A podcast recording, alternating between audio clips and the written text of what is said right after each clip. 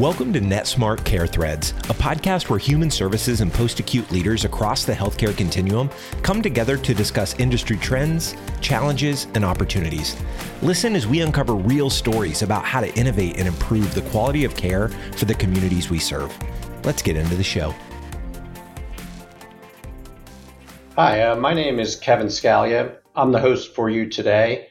I'm Executive Vice President of NetSmart, and one of my responsibilities include the leadership of our federal advocacy program. And we take this seriously where we aggregate the voices of our clients and help support organizations like the National Council for Mental Well-Being as they pursue their legislative advocacy programs in uh, Washington.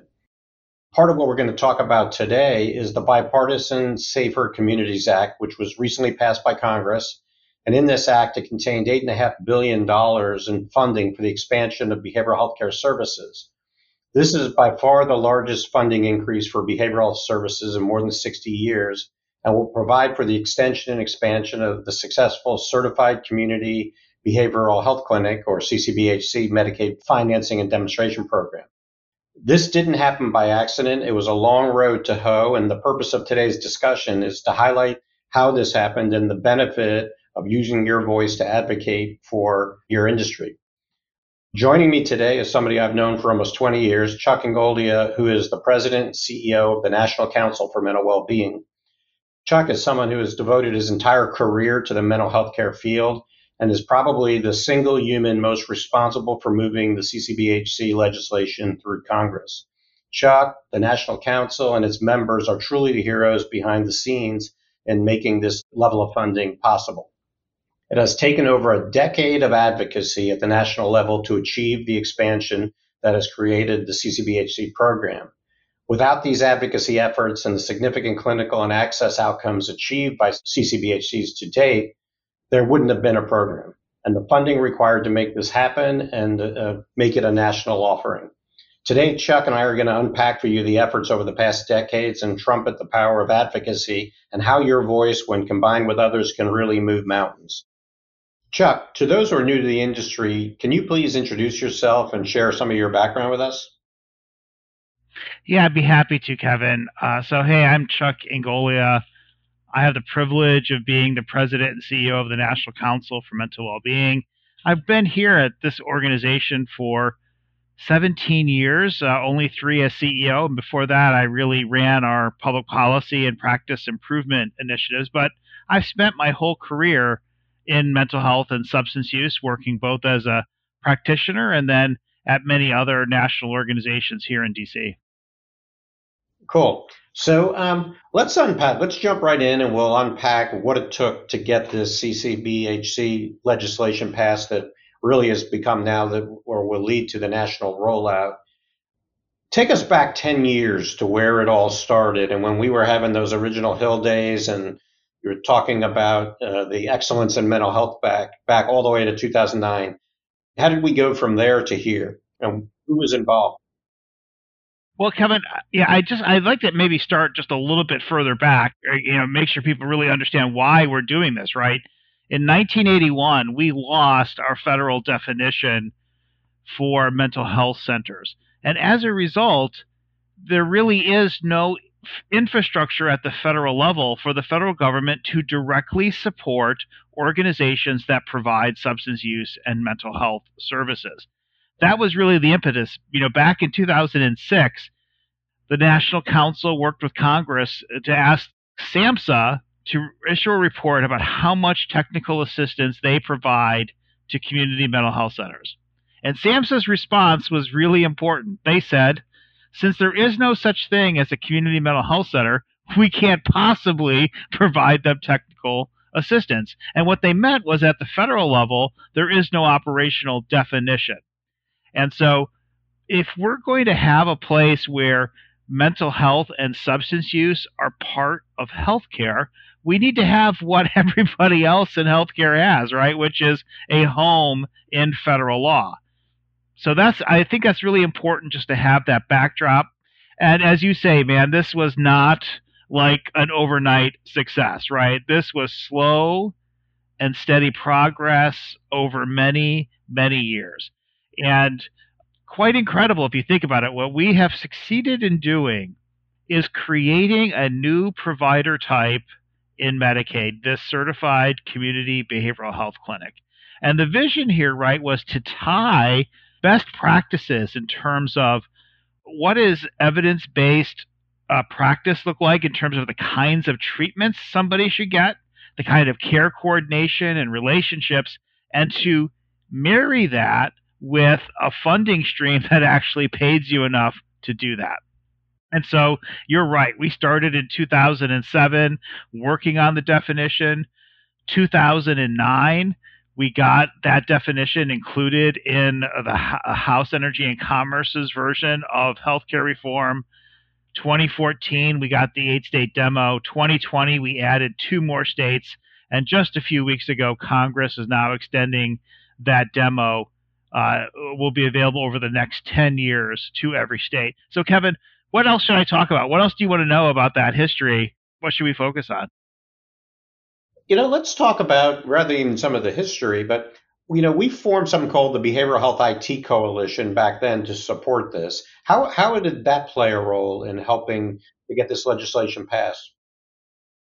Well, you know, the whole topic today, right, is advocacy and how important is advocacy. And, you know, what made this all work is that members of Congress heard from folks back home about what's needed, right? The premise here is pretty simple, and I think Senator Stabenow and Senator Blunt do a great job of talking about CCBHCs, that, that we want the same thing for mental health and substance use that primary care has, and we're building on a successful model. But, you know, in order for Congress to get excited about something, they've got to hear from people back home. And the coalition that we put together, the Behavioral Health IT Coalition, which brought together people from industry, different parts of the behavioral health system, is a great example of the kind of collaboration that is needed in order to move any kind of uh, issue forward. Yeah. And then there's shoe leather, you know, and I remember the first Hill Day, which you created back, you know, I don't even remember exactly when, but there was probably 40 or 50 people in the room. Now, you know, you need an auditorium to hold everybody. How has that evolved and how, how did that impact this? Yeah, you know, so it, you know, it's it's interesting. Um, you know, I, I love it when people come to when we invite members of Congress or congressional staff to our Hill Day, and they walk into that ballroom and they're just blown away. They can't believe how many people have taken the time to travel to Washington to meet with them and to make their voices heard. And that absolutely makes a difference. Again, I, I heard a great, uh, I was at a meeting recently, and the advice to young people was don't build your resume, build relationships. And that's true not just in business life, but also in politics, right? You know, that members of Congress they're going to be more apt to do something for somebody that they know and trust than they are for somebody that they've never heard from before. And that's why things like participation in Hill Day, having members of Congress come to your uh, center and you know arranging uh, tours for them and press coverage, uh, meeting with staff, all of those things over time make a huge difference. Yeah, and you know, I hear from people all the time when we ask our associates or our clients to to go to your website and you know you you have a link where you can go in, put in your zip code, and it automatically send a letter to advocate for the particular issue to their member of Congress. And I, I often hear, I'm just one person. I live in Peoria, Illinois. Am I really going to make a difference? Can you comment on what one person's voice in Peoria could mean? Well, you know, I think lots of people have that opinion, right? And then they don't act. But for a typical office in Congress, that if they hear from 10 people on the same issue, that actually that's like, you know, a lot. You know, and and you know, certainly our systems, you know, that we use to make it real easy, that's a great way to initiate, you know, to get start getting involved in advocacy, but you want that to evolve over time so that, you know, you're building a relationship with that staff person they're getting a more personalized letter from you. And, you know, the best thing, right, would be that that staff person considers you a resource that they can reach out to. Because, hey, you know this, and I know this. The average staff person covers a whole bunch of issues. There's no possible way they could be an expert on all of them, and they are looking for somebody that they can ask questions to. Yep. And, and I'll echo that. We've gotten follow up calls as, we, as we've done congressional visits on the Hill where people will call us, whether it's 42 CFR Part 2, how would you implement this in technology? We're thinking about writing this as the language. Can I get your opinion on that? Or, you know, we want to integrate behavioral health providers with FQHCs. How would you, would, would this regulation be okay? And they do come back to you and ask, they see you as an expert and ask for opinions. So, yeah, I think it's very important. Um, how important are those home district visits when you bring a bring a provider in, a congressman? People think a congressman won't come visit, but you know the typical mental health center may have 500 employees, all of whom vote in that district. What what happens when a congressman or woman or a senator comes to visit? Yeah again it's all about right thinking about building a relationship. Like if you were interested in uh, like you're interested in a girl you wouldn't just ask them out once right? You ask them out more than once right? And you find different ways to engage them. And that's the same kind of thing going here right? Uh, hey let's do something at you know come to our center so you could actually see what we do. It'd be also very cool if i maybe while you're here i give you an award or you're here for a ribbon cutting and we have some press you know that you're you're actually helping them as well. Uh, meeting off time you know in district with key staff and then coming to washington like if you could do those three things in a year that's memorable to somebody. Yeah. So let's talk about going forward. The, the funding we just passed is, is historic clearly but it still falls short of what is truly needed to support the increase in demand for mental health and substance use services in the United States? And how can we continue to advocate for the expansion of behavioral health and substance use services needed by all Americans? What's on your radar? Yeah. Well, listen, this comes back to, in my mind, right? We've got to start with the basics. You know, how do we kind of have a place for the federal government? You know, so the work that we've done so far on CCBHCs is just the beginning of what we need to do vis a vis CCBHC what we have established is prospective payment in Medicaid.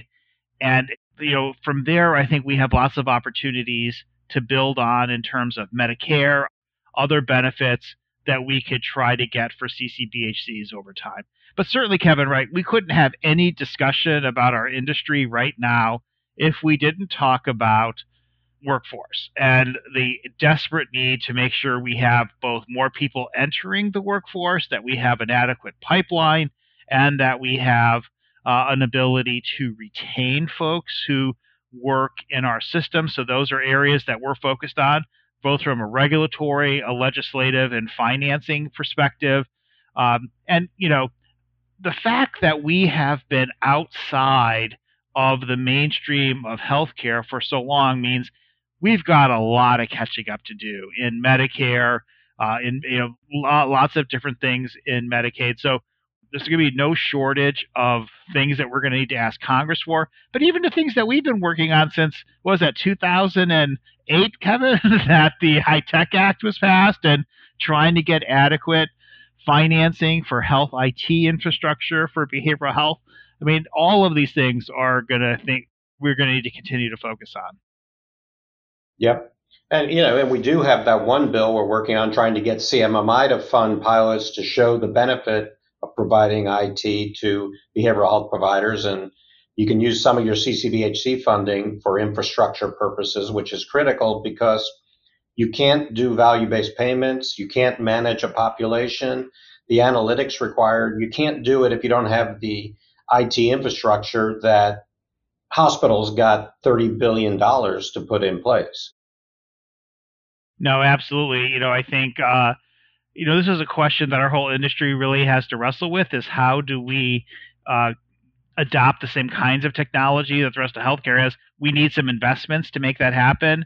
And, and that's going to need to come both, I think, at the, from the federal and the state level.